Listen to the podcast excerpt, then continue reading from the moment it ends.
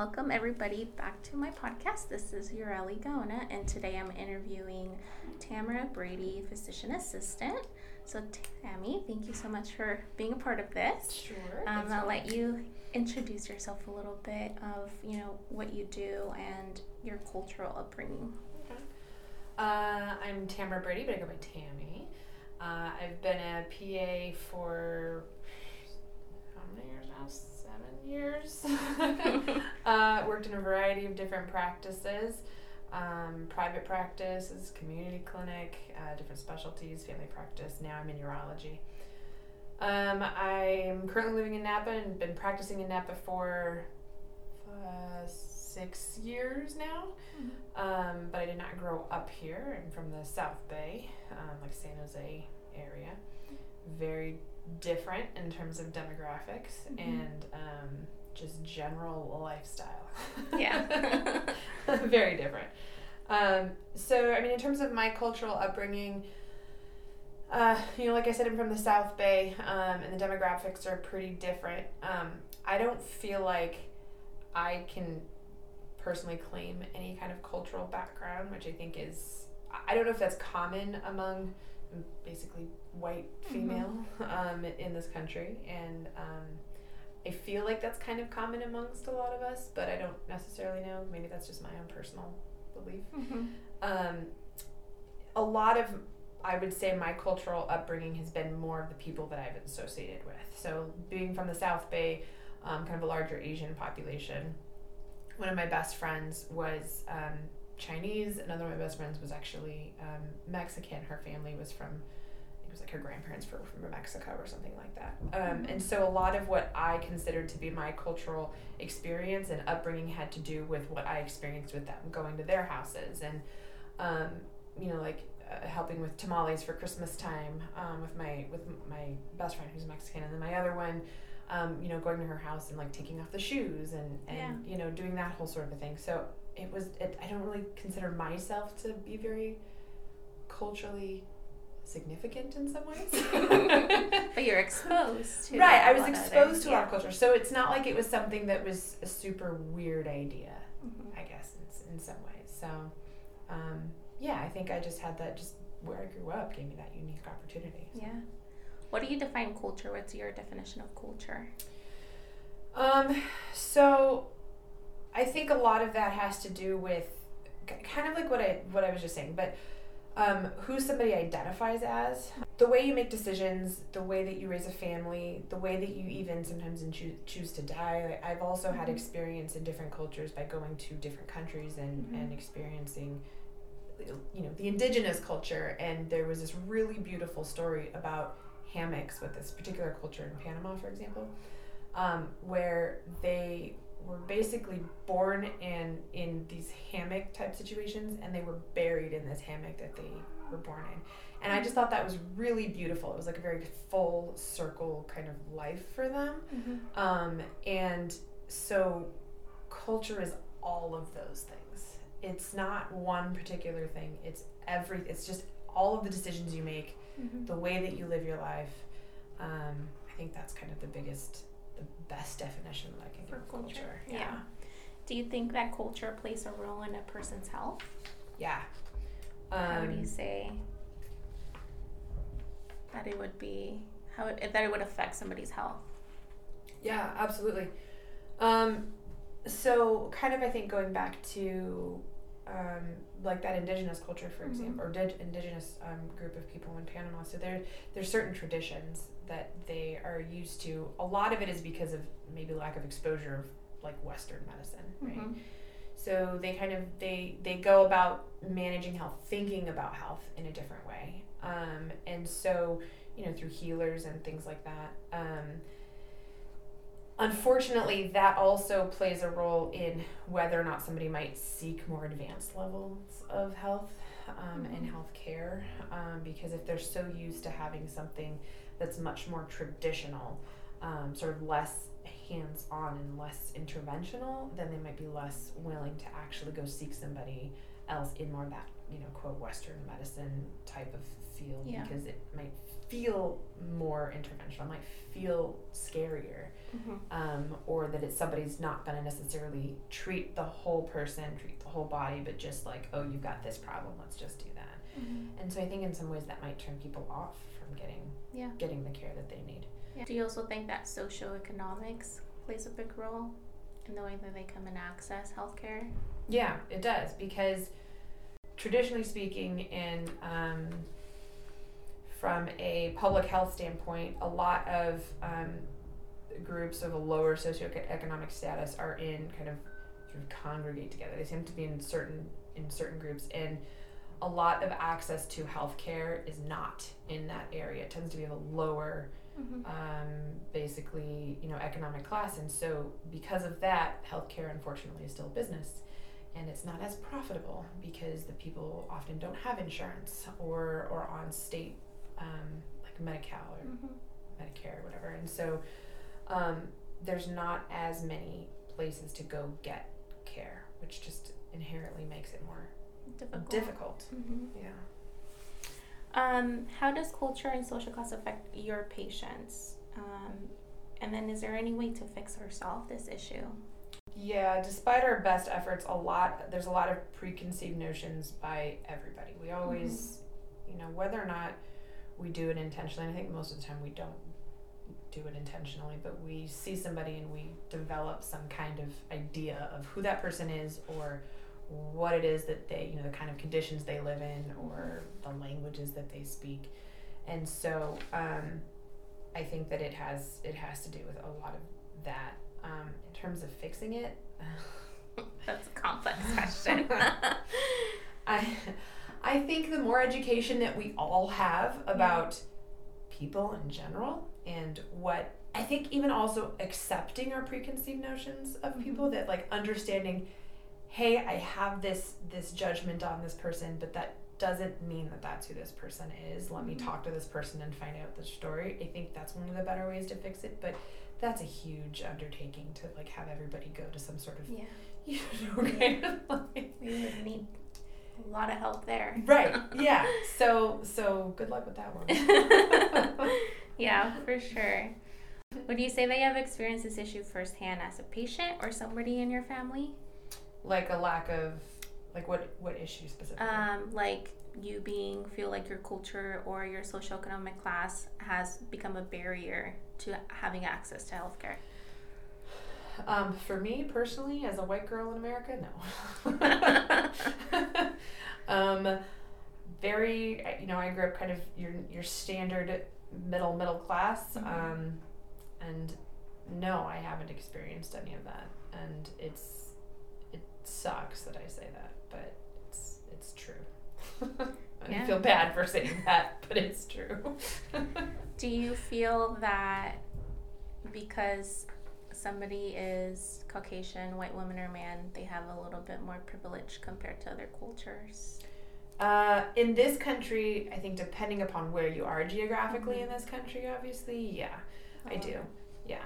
Um, again, I think it comes back to that sort of preconceived notion, and as somebody, for example, in Napa, um, somebody who is white is likely to be seen as somebody who's more affluent than Mhm. somebody who is Hispanic, who is, they probably quote work in the fields and Mhm. don't have access to money, which in, is absolutely not true because Yeah. you know that's that's just not true. So yeah. I think it's it's yeah, it's really hard in that way. But. As a healthcare provider, can you eliminate your own prejudge or negative assumptions about certain type of patients based on their cultural and socioeconomic background? I know that's a tough question. Yeah, well, I mean that that's a hard one. Um, so, I no, I don't think that I can. yeah. Um, again, you know, there are certain things we shouldn't assume about people. We shouldn't assume that somebody who doesn't speak English well, um, is like hard of hearing, right? So Mhm. oftentimes it's like somebody who doesn't speak English. We, we we talk louder so that they'll understand us. Yeah. Um, but we also shouldn't base or assume that somebody speaks a certain language based on their appearance. I have plenty of Hispanic friends who don't speak Spanish, and they're like, "Mm, I I don't know, or have Hispanic names and they don't speak Spanish at all, right? Mm-hmm. Um, but there's a lot of prejudgment that comes as a provider. I'll see somebody's name, and I've, I've done it before, a new patient, and it looks like a Hispanic name, and I'll ask, does this person speak Spanish? Just because trying to go into it. Yeah. Um, but again, a lot of that has to do with where you're at and being in Napa, and there's a high, you know, Hispanic Spanish speaking population. It's something that it, it, it just comes like it's and so I don't think that you can get rid of these sort of prejudices. Um, I think it just depends upon you just have to really work on framing it differently in your mind, right? Mm-hmm. Um, there's there's also though some of them that I that I want to hang on to because um, it doesn't dictate how I'm going to act towards somebody, whether you know their name is a certain way or they, they look a certain way or speak a different you know certain language. Um, it just kind of keeps me humble and reminds me that I need to pay attention to the cultural differences that might actually exist between, um, you know, in the interaction, so that I can make sure that I'm taking into consideration, um, you know, maybe access or ability to get to appointments, or you know, hey, let's do a Zoom appointment. Well, maybe you don't have access to internet, or um, you know, not necessarily assuming, but asking the question, making Yeah. sure that I'm asking the questions and not not having that assumption, but realizing that I do need to ask those questions, right? Mhm. So as much as I don't want to be prejudicial, I think it's important to have those ideas in our minds that we have to understand that there are differences that could potentially be a barrier to providing care. Mhm. You're fluent in Spanish. Eh. Y- your your Spanish is pretty good from what I from what I've heard. Um, so, do you feel like even with your Spanish, do you feel like there's when tran you know talking to patients, sometimes you use a translator, sometimes you don't. yeah. But do you feel like there's still this barrier in a way when it comes to language from different cultures, or if there's like things that get missed in translation, and how does that affect kind of the patient's health? Yeah, there there are things that always get missed in translation, even Mhm. with English speakers. Like there's Yeah. always something. And a lot of that has to do with just sort of how one explains themselves. So whether it be a patient trying to convey what their symptoms are, um, and then you know me asking the right questions instead of saying, "Oh, you're saying this, which means that." Kind of that whole active listening thing. So like, this is what it sounds like you're saying. You know, correct me if I'm wrong. Yeah. Um, so even with English, it can happen. In Spanish, if obviously not, I'm not a native Spanish speaker, it happens. I think more often than not. And so what I, if I feel comfortable communicating with somebody, if I feel like we're having a good conversation and I'm understanding what they're saying, and I un- and then I pay attention a lot to their body language to see if they understand what I'm saying. Mm-hmm. um, body language speaks volumes and uh, if i kind of get a sense where you know like mm, i don't think that they really understand what i'm saying or i just want to make sure that they understand what i'm saying even though they're saying they understand what i'm saying uh, i will have somebody either come in to kind of help translate to verify or um, you know if i have to get a translator on the phone do that because um, Mhm.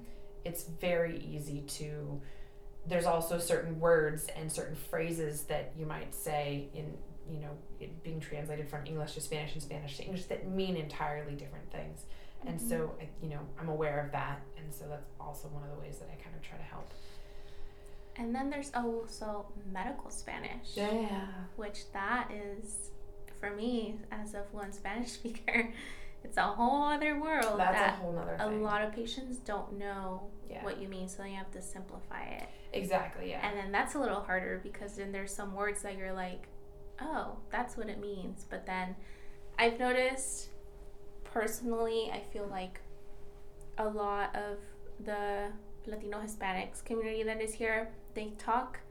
It's like a Spanglish where Mhm. they they adapted an English word and and pronounce it in Spanish, but it's not the official Spanish word. mm-hmm. So when they come to the doctor and you try to speak proper medical Spanish, they're like, "What?" yeah Right? Have Yeah. you encountered that before? yeah the word that comes to mind always is panza Yeah. like that one And I'm just like i don't i don't understand what that word is what does that mean yeah. and it's it's you know it's it's a anatomical it's like the stomach and Yeah. it's like but that's estomago is is that word See, yeah. Like, so there's like two yeah. diff- there's like two, three different words for one word. Right, exactly. And then I feel like that also. I think this is where maybe kind of the miscon- the misunderstanding of what certain words mean uh-huh. comes in. Even as a medical assistant myself, I feel that I'm like, oh, that's another word. I Yeah. just learned another word. Yeah, yeah. so for you, I can imagine it's like, oh, that's another word I can add to the same word. Yeah, it's like I said, that's one that's kind of like burned into my brain. So I was like, what? But I kind of love that word. I don't know. Um, that's a good one. yeah, it's you know the my Spanish is really only medically based. Mhm. If I'm trying to speak Spanish in the real world, it's actually much more difficult for me. Um, I took Spanish in high school, which is obviously your basic, you know, kind of learning Spanish. So I, Mhm. I definitely know some words and I can communicate in some ways outside of outside of the medical world. But that's where my Spanish I feel is most comfortable.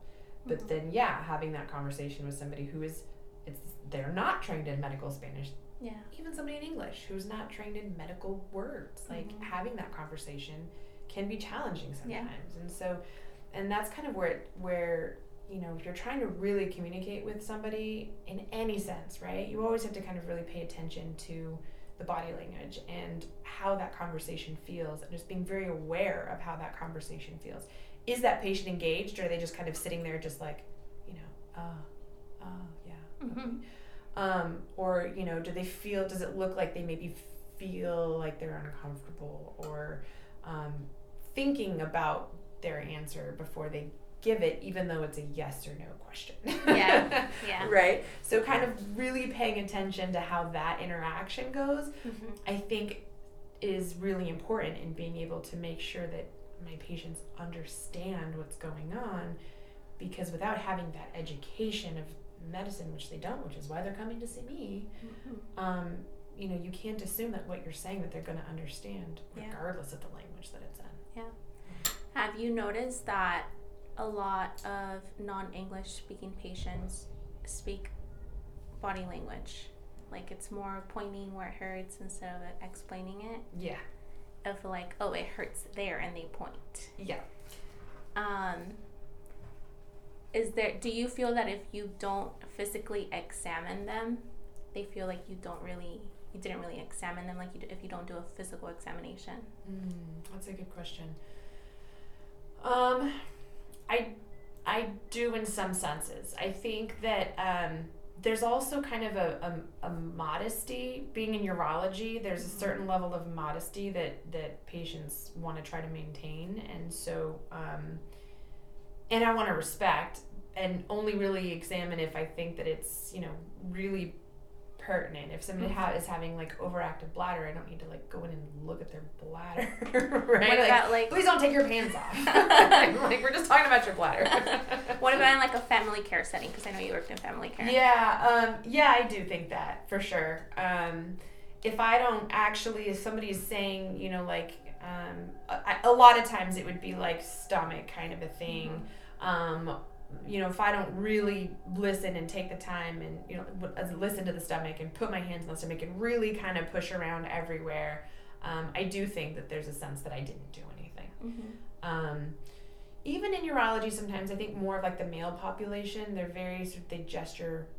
There's a lot of gesturing in Yeah. terms of a very particular member and um, very very descriptive gesturing. Yeah, yeah. And so, um, and I'll- oftentimes they'll, you know, I've even experienced people standing up and kind of like, you know, grabbing themselves, Mhm. like it's It's here, it's here, here. yeah. Um, okay, well, let me take a look. Go ahead and Mhm. pull them down and let me see what's going on. Yeah. So yeah, I do think that. As a female provider, do you get some kind of like, oh, you're a female, I prefer a male in urology specifically? Do you feel like, Sometimes, yeah? sometimes I I feel honestly though I feel like I experience that more in primary care Mhm. than I do in urology, and I think the difference is in urology, people are coming in to see the specialist for that area. Mm-hmm. And so, in a lot of cases, it doesn't matter if I'm a female or not. They want me to fix them. They want me to tell them what's going on, figure out the problem. Yeah. And so, I feel like male patients are more willing to have me do like a genital exam Mm-hmm. in urology than they were in primary care. Oh. Yeah, That's I've, interesting. yeah, I thought about that a while ago actually, because um, I think I was having a conversation with somebody, and I was just like, actually, yeah, I do feel like they're much more willing. Even the erectile dysfunction question, Mhm. um, which happens a lot, it happened in both places, but I do feel like they're much more willing to have that conversation with me here than they were in primary care. It it feels like they're less embarrassed Mhm. to have the conversation now. That's super interesting. Yeah, and I Yeah. again, I think it's because Makes of the sense, though. specialty, right? Mhm. Yeah, Yeah. yeah. Because they're like, yeah, um, this is why I'm here. So Right. let's figure it Like out. this is your job. this is your one job to do. Is there certain religious beliefs in a culture that act as a barrier for patients that you've experienced to kind of get access to healthcare or be like, oh, I can't do that, or I can have a woman touch me because my religion doesn't allow me? Have you ever had any of those encounters? yeah, um, I have. I think I don't really think I've had any of them here. Mm-hmm. Um, but a lot of it, I did have a, um, or maybe I didn't. I don't know. It's kind of blurring together. But I definitely remember there was a, a instance with a woman who, um, like a Middle Eastern, like descent, and her and her husband. She was wearing, she was wearing a burqa. Mhm. Whatever religion you know that encompass, encompasses. Obviously, there's some cultural belief and religious belief there. Um, and a lot of it was I would ask the women questions and I think I think this was primary care, and it was like a female related issue. Um, but the husband was answering. Like it Mhm. wasn't she wasn't answering, he was answering for her, but it was like like I'm trying to get the sense of like what's going on and Yeah. you know like how to figure this out and talk to her. So so even though I was a female, it was still like that dynamic was interesting. Mhm. Um, and then I have had other instances where there have been women who will are only allowed to see women. Hmm. Um, and so um, I I haven't experienced because I am a female. Like I haven't, you know, I, I'm not on that male side where it's like, oh, you know, oh, you're a man. I can't actually, I can't see you. I have to go see somebody else. I've just sort of like heard. I yeah, I only want to see female providers. You know. got it. Um, but yeah, it can. Yeah. Yeah. You encountered that certain cultures kind of react differently to doing certain procedures or certain medications. Mm-hmm. I think I've kind of come up with this sort of like there's a couple groups of patients. So there's one, there's like the compliant patient that will take medication without any questions. It's like, Mhm. here, take this medication. And they're just like, okay. And then there's patient that will take the medication off and on, um, but mostly because they're not necessarily engaged in their health Mhm. um, or kind of back and forth in the um, um, like they, they feel okay or it's just like they kind of using other things as well um, and then there's some people who will take the medication oh you give me a 30 day supply that must be all i need Right. yeah, magically cured with these. Right. I, you gave me 30 days i just mu- i must not need any more and then there's some patients who just don't feel like they'll who, who won't take it at all. Yeah. you'll give it to them they'll be like okay okay okay and then you come back and you you know have them come back and you talk to them and how's that going? Like i never took it. And i'm like well why not? And i'm like well i was afraid of side effects or i don't feel like it's necessary um, or you know or they maybe take it for a couple days. I didn't feel any different. Um, and so i think that um, there are certain just kind of anecdotally with these groups sort of the, the groups of patients and all of this um, it seems like group one and group four have, you know, like the people who are more compliant or compliant don't ask any questions in the group that's just like, nah, I'm not gonna Yeah. take it. Um, culturally, they just they're they just are that group that doesn't ask questions at all. Um, and I don't know why. I don't know if it's like because they just trust in whatever they're being told. Mm-hmm. So you know the patient that just kind of takes it blindly, that they don't ask questions. Oh, the person in the white coat is telling me to do this. I must have to, you know, I'm, Yeah, I must have yeah. to do this. Um, or if it's because they um, they just don't want to ask questions for out of like fear, or they just don't really, you know, and so Know how to ask. they don't know how to ask yeah and so um, it's it's i have noticed those correlations that there are certain groups and and again it kind of goes back to that sort of prejudice about a certain Mhm. culture um, where and, and I've said it before where it's like oh they're probably taking their medication because X Y Z this is what I've sort of anecdotally noticed about this particular population or probably not taking their medication because this is what I've noticed about this this Yeah. culture. Um, but again, I think it's one of those things that makes me actually ask the question: Mhm. Are you taking your medication? Why might you not be taking your co- medication? Or if somebody says, "Yeah, I'm taking it," are you taking it every day? And how are you taking it?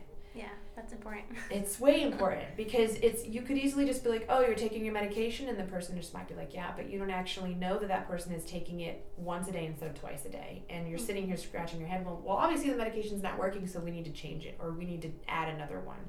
Where in reality, the patient just wasn't taking it Mhm. right in the first place, and it could have been because they didn't understand the instructions, or you know maybe once upon a time it was one a day and Yeah. didn't realize it was changed to two or whatever. So Mhm. it's yeah i culturally there are differences there and, and again it's important to really kind of pay attention to your patients and ask those questions and, and understand that you might not have the same understanding of what they were told you know what i mean Like, Yeah. So there's a lot of patients that obviously don't have the, the means to go or don't have insurance to go to the doctor. mhm. Um, how do you kind of deal with patients that don't have access to healthcare, but you know they need healthcare? Do you send them to have resources? Is there help that you're like, okay, we need to figure something out for this patient? Or just some patients in general that are that are like, I don't have money to pay this and I don't want to deal with it, so I'm not going to deal with it. Like, as a healthcare provider yourself, like, what can you do in those circumstances where it's like, you need to do this, but you don't have the means or sometimes will to do it because you don't have the money for it, right? yeah well i think a lot of it is like to that second part of it is really educating somebody on why it's important um, like diabetes medication for example can be really hard to get um, even if you have insurance there's some of it that's just can be damn near impossible. You have to jump through a lot of hoop- hoops to get it. And in some cases through a different study that i did i, I found a lot of um, specifically spanish like monolingual spanish speaking patients related to diabetes um, if they often don't take their medication if they feel okay um, because they don't understand why it was prescribed to them and why it matters in the long term. And so, without helping somebody understand why that extra effort or why that extra money needs to be expended, um, it's not going to happen, right? Mhm. So education is really part a good uh, important part of that. Um, but a lot of times it depends on the situation, the place I work, you work, right? Mhm. So the resources you have available to. So in family practice, I had a lot of resources available to me. The you know the the medication program allowed patients to to get their medication for I think nearly free in some Mhm. cases, or maybe you know a couple bucks, um, which could be huge for some patients. And so being able to have access to that was big. Um, being able to have access to other financial aid programs was a huge deal. Sliding scale is a big deal for Mhm. for um, medical care, which in some cases I think was even also like a zero fee for some Yeah. people. So you know that's huge, but not all places have that those resources and have the ability to go down to a zero cost. Um, and so it's really hard as a provider uh, when I work like now in a situation where I don't have those resources and I don't have that zero cost for a Mhm. patient. But so many of the things that I'm dealing with can potentially be life threatening, like Mhm. cancer, or get to the point where you have so many chronic issues you're on a catheter for the rest of your life that then needs to be managed every Yeah. every month. Um, it's heartbreaking because it's much more challenging to get that care, but Mhm. I do as much as I can to try to find help with that. And if somebody needs help, I or I think I might suspect that they might need help. They don't have insurance, you know, again asking the questions like Yeah. do you have help? How can I help you?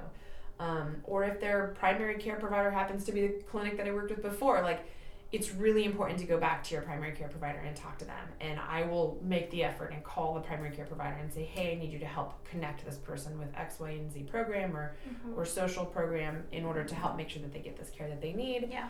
Um, doing my best to try to make sure that I'm prescribing medications that are going to be more likely to be covered or, you know, um, more cost efficient. But it's the system doesn't Yeah. work well for a lot of people Yeah. unfortunately. And I mean, I can only do so much. Yeah. If healthcare was free, do you think that there would still be a barrier based on socioeconomic class and culture to come to the doctor? Yeah, I do. Why is that? Yeah. Um, because it is much more than just where the building is located Mhm. or, you know, your ability to pay for care. Um, meeting that person in where they are culturally and building a relationship with somebody culturally and being able to do that is um, is I think the be- the best way to be able to allow somebody to feel comfortable enough getting care. Mhm. If somebody has access to a, a free clinic and they go in, but they feel like nobody's really listening to them, nobody's taking the time to connect with them either based on their language, based on their religious beliefs, based on their cultural background, and they're just being sort of pushed through the system and you know like oh let's take your vitals and take this medication and come back you know in six months or whatever Yeah. I wouldn't want to go back, you know, and Mhm. so I don't, I wouldn't expect a patient of mine if I was treating them like that to go back. And so, yeah, I do think that there's that there's other barriers besides the physical and financial, you know, parts of it um, that are related to the to culture and socioeconomic status. It it really is so underappreciated and and I think in some ways underestimated, but starting to become more apparent Mhm. how important it is for us as providers to really connect on that basis and try to understand that not everybody is Yeah. like whoever it is we are, Yeah. you know, um, and to really listen and ask the right questions. Yeah. As a Latina woman, I my culture, I can say people don't go to the doctor often unless it's like they're really sick and Mhm. when they go it's probably chronic Mm-hmm. and they are not educated and um, sometimes they're like well if the doctor didn't do anything for me the first time i went i'm not Mhm. going to go back Yeah. have you experienced that with a lot of latino culture yeah, patients um, and how do you kind of go about that because i feel like if you if they go and and you they see that you didn't do anything for them they're not going to come back They're not coming back. Yeah, they're not coming back. And sometimes it's hard because what I might do doesn't make them feel any different. yeah and so they might think, well, I didn't do anything. I just gave pills and said, take these. And so it's about really educating about the physiology of what's going on Mhm. And if somebody comes in and you know they were feeling totally fine never wanted to see the doctor didn't ever feel like they had to ended up in the hospital because they were in you know diabetic ketoacidosis. Their sugars were like crazy high and all of a sudden they find out they're diabetic right? Now they Mhm. have to be managed on this. They yeah. they don't know what that means. They go from being in a hospital setting to then being told that they have to do this and they have to see a regular doctor and that could just be like, that's a lot right? Mhm. it's overwhelming. And then they go and they see a, they see somebody um, and all you know we might be doing is just like oh here's some here's some pills here's some insulin. This is how you take it. Um, see me again in three months.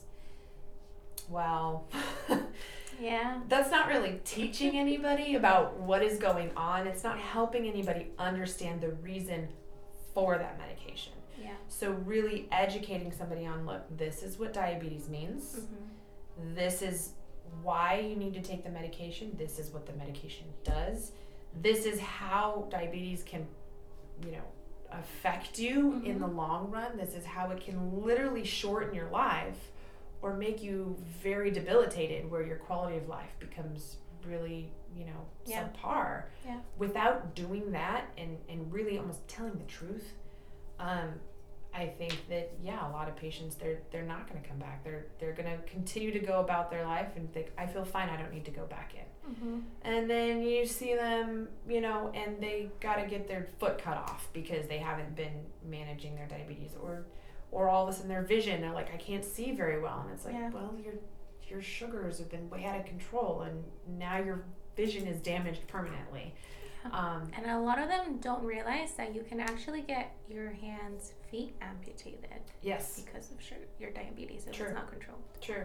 In some cases, they actually think the medication, specifically insulin, and this is back in that study that I did, some Mhm. people actually do believe that insulin causes you to lose Mm-hmm. your limbs, like your feet. Like, oh, I Mhm. don't want to take insulin because I'm gonna lose my, I'm gonna lose my feet and my legs if I take that. And it's- Yeah. That's not. Opposite. Yeah. that's the absolute opposite. And this is why I think it's important that people get educated Uh-huh. about healthcare, and I feel like there's just a lack there overall. As a physician, have you found any research or experience how certain races have certain profiles? um, what do you mean by profiles? Because there's Like, is there a certain race or culture that you're like, oh yeah, these are more predominant to have this type of disease, or are more predominant to be like have, um, genetically speaking, more of a certain disease or certain things happen to them because of their cultural background. Yeah. Um, in terms of race, um, yes, there's there's certain there's certain categories. Um,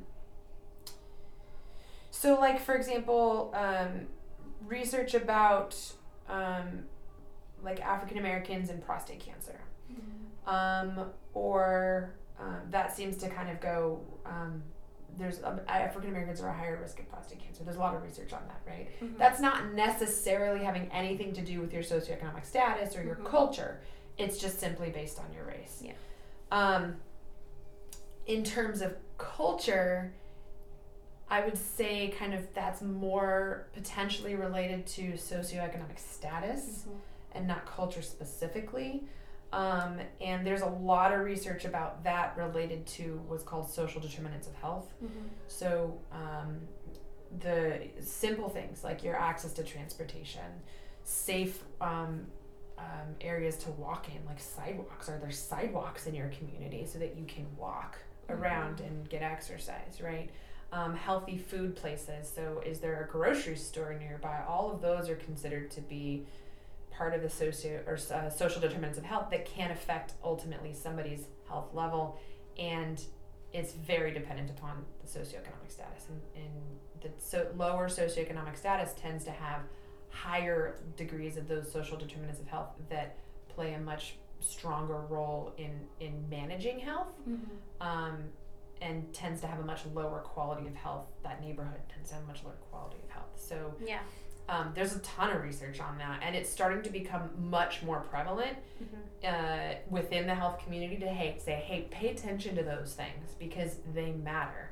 You know, does your patient have access to a refrigerator for that insulin? Does your patient have access to transportation back and forth? If they don't, how can we, you know, make sure that they are not missing their appointments and that they're coming when they need to come? Um, or, you know, something like that. So it's Yeah. knowing what those are again it's paying attention to your patients right and asking those questions finding out what those barriers might be and then figuring out how to get around them so Yeah. that you can make sure your patient is getting the care that they need on a regular basis Yeah, and I've I've got to work with you, and you ask some of these questions as a routine for your patients, Mhm. and not a lot of other providers do that, right? Mhm. And and I know sometimes providers are are busy, and you know they have other patients to see, or you know just time wise. Um, but I feel like you actually take the time to be like, okay, do you have access to this? Do you have access to come to appointments? mm-hmm.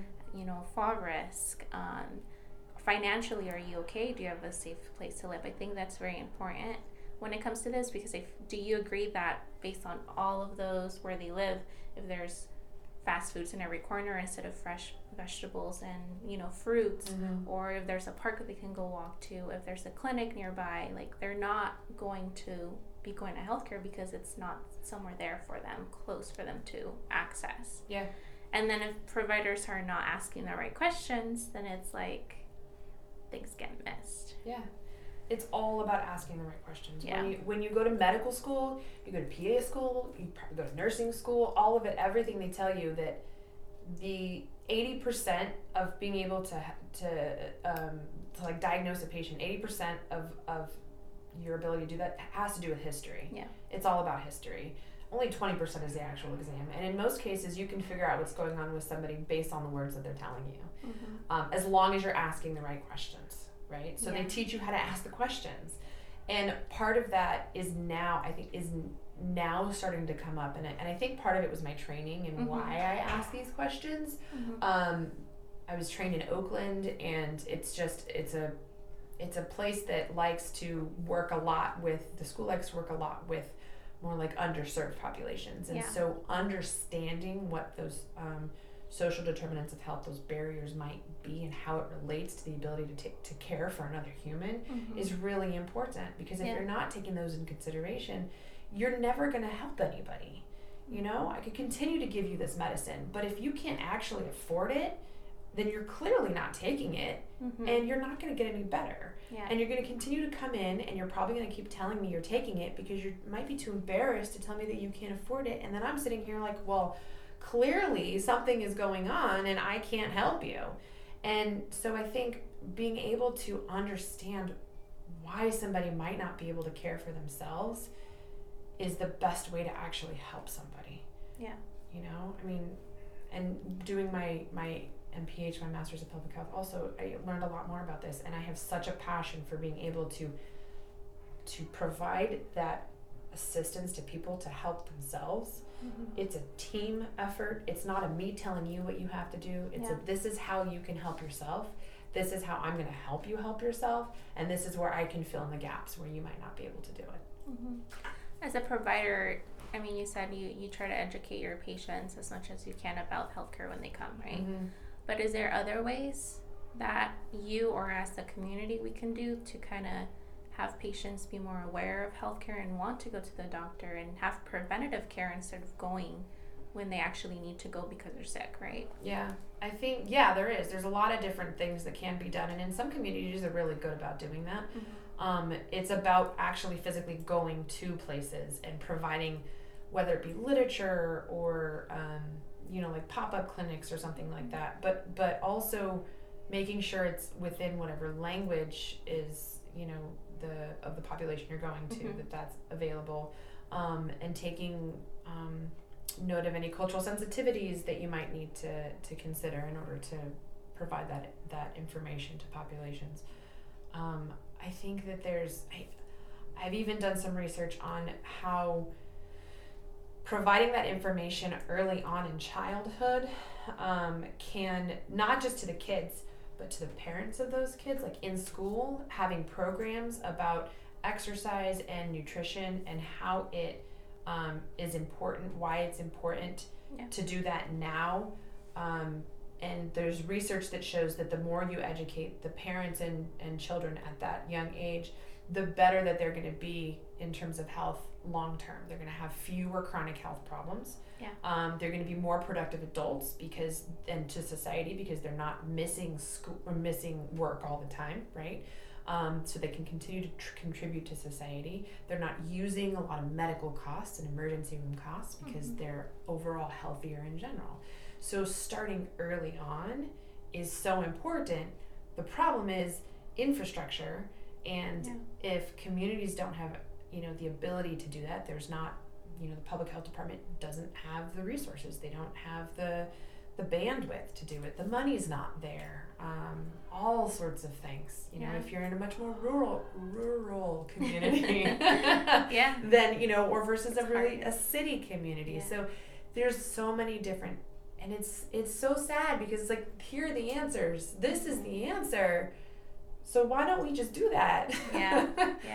But it but but in so many places we can't and and I would love more than anything to be able to be part of doing that but there's so many there's there's barriers to me doing that Yeah. you know um but yeah I mean it's I mean, I can test that it is very education, patient education about their own health is very important because I remember growing up, we would never go to the doctor unless it was our vaccines.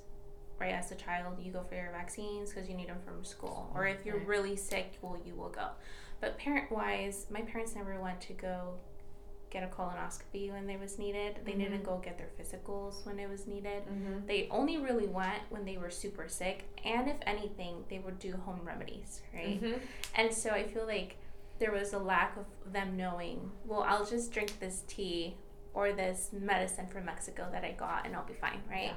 But they don't really educate themselves with how your body works. Yeah. Um, and so now that I started working in healthcare, it's like my dad's like, I'm like, did you schedule your colonoscopy? Yeah, I had it done. I actually need to go get my physical. My mom the other day was like, um, I know you're gonna get me in trouble, but I I, I did my um, fecal test. Yeah. He's like, I got it done and I send it, and I'm, I am scheduled to have a physical. And I was like, okay, good. Good. so like, I feel like the more education you give, and Mhm. the more you sit and explain, because I would sit with them and explain, you know what, this is what happens. This is what what, Mhm. what can happen if you don't do this. Mm-hmm. If you don't, you know, catch it on time or something. And I feel like they're more like, okay, they're they're more proactive about their health. Same Yep. thing with my siblings. I feel like they're like, okay, well, I'm sick. Okay, I'm gonna go to the doctor, right? Mhm. And so it is very important to educate, especially the older population, Mm-hmm. especially in Latino cultures. Is like they they need a little bit more of that education and being proactive from us younger because then we're the ones that are trying to make it better so that Right. it's better for our kids. Yeah. You know. Yeah. And I mean, be, me being in health, it took me being in healthcare for that to happen. But if there's people that are not in healthcare, it's like, how do they start being proactive if they don't know? Yeah. So this is where it's very important to have outreach Uh-huh. to communities. And I, like, and I think that schools are the honestly is the easiest way to go about it because there's schools everywhere, yeah, right? And obviously, the sooner that you get it done elementary school is the is better. But you can even do middle school and, and even in high school.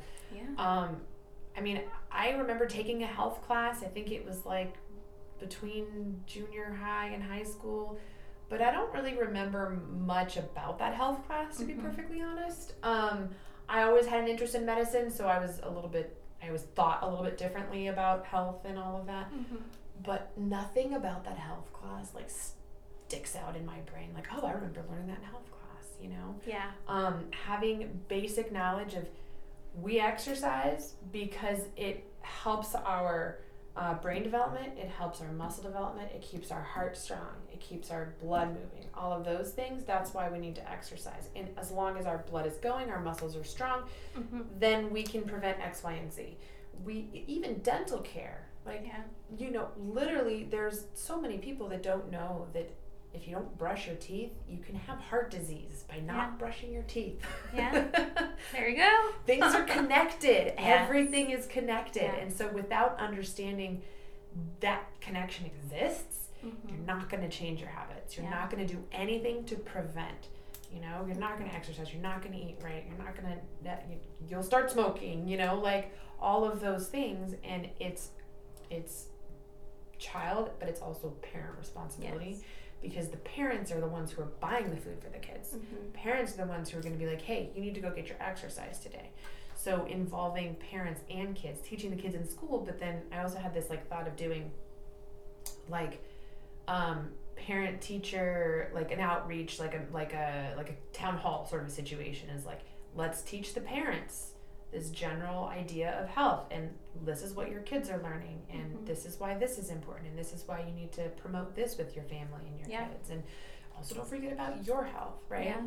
so it's it seems so easy But yet it's so hard but it's so hard because pa- parents are busy. It's easier to go through McDonald's drive-through than go to the grocery store and cook dinner sometimes, which Yeah. which I get. But I think this is where you need to be more mindful of what you're teaching your kids, exactly because then they're gonna end up doing the same thing, right? Yeah. and it's it's one thing to be like, okay, so we had school and then we had soccer practice for one and then we had baseball practice for the other and then we've got dance like later, a couple hours later and like how in the world are we gonna get dinner? It's one thing to like do that sometimes. Yeah. Right? hmm It's an entirely another thing to be like, this is the lifestyle that we have. Right. And and and to be like, okay, hey, this is like a this is a special occasion, like you know, that's important not to eat like this all the time. We Yeah. need to make sure we're always getting our vegetables and blah blah blah fruits and like my kids are they drink water. They don't they're not juice drinkers. They don't drink soda. They drink water. What do you want to drink? Water, milk. Those are your choices. Like- Yeah. you know, um, because like I know how good water is for you, and teaching those habits younger Yeah. is what's going to help that preventative those preventative measures that that's what's going to put that in place it's going to help instill that Mhm. um, you know that thought process and and ability to be able to be a healthier person yeah, I agree. Yeah. Is there any concluding thoughts or comments or anything you want to add?